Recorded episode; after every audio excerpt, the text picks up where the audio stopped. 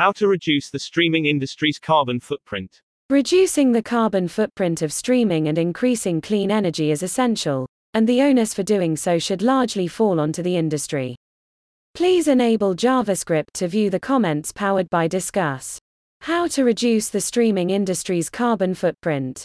Reducing the carbon footprint of streaming and increasing clean energy is essential, and the onus for doing so should largely fall onto the industry itself rather than onto the consumer, according to Tim Siglin, founding executive director, Help Me Stream Research Foundation, and Dom Robinson, director and creative Firestarter, id3as, and contributing editor to streamingmedia.com, UK. Siglin comments that he has found it fascinating how many well informed people do not realize the full energy intensity and carbon impact of streaming. When I say, hey, did you know that streaming consumes energy?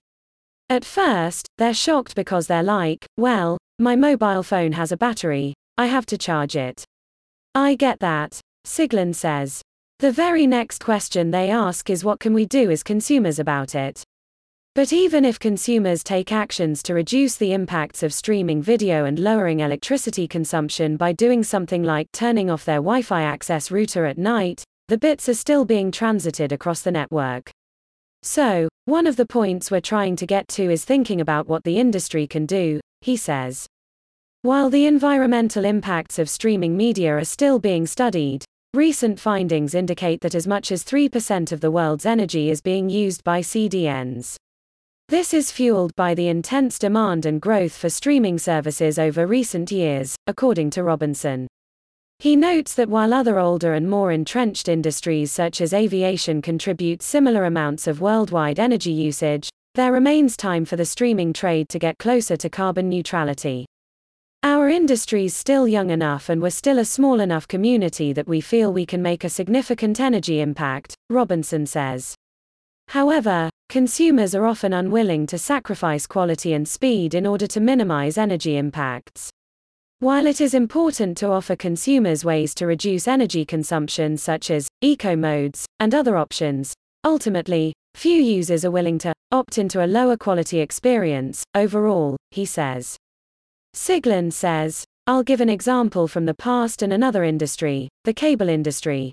They had set top boxes that had hard drives. I was tasked on a Department of Energy project about 10 years ago to look at how could we lower power consumption on set-top boxes.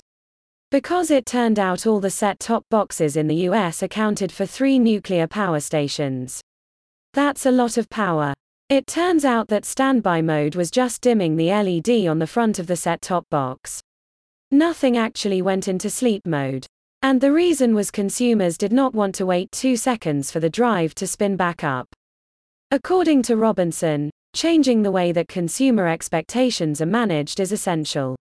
We need to actually keep checking where good enough is for the consumer, he says. We want to make all these higher end capabilities ready for an instant on. But actually, if you said to the 32K HD 480 consumer, you might have to wait 4 seconds, because we're not going to preposition this content. You can have it.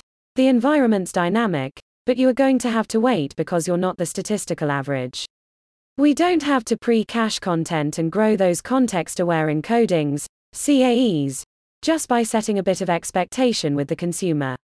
I think we should have four seconds of staying alive by the Bee Gees as they wait, Siglin jokes. Then, they will, at least know that we're trying to do something. Learn more about green streaming at Streaming Media West 2022. Watch full session videos from Streaming Media East 2022.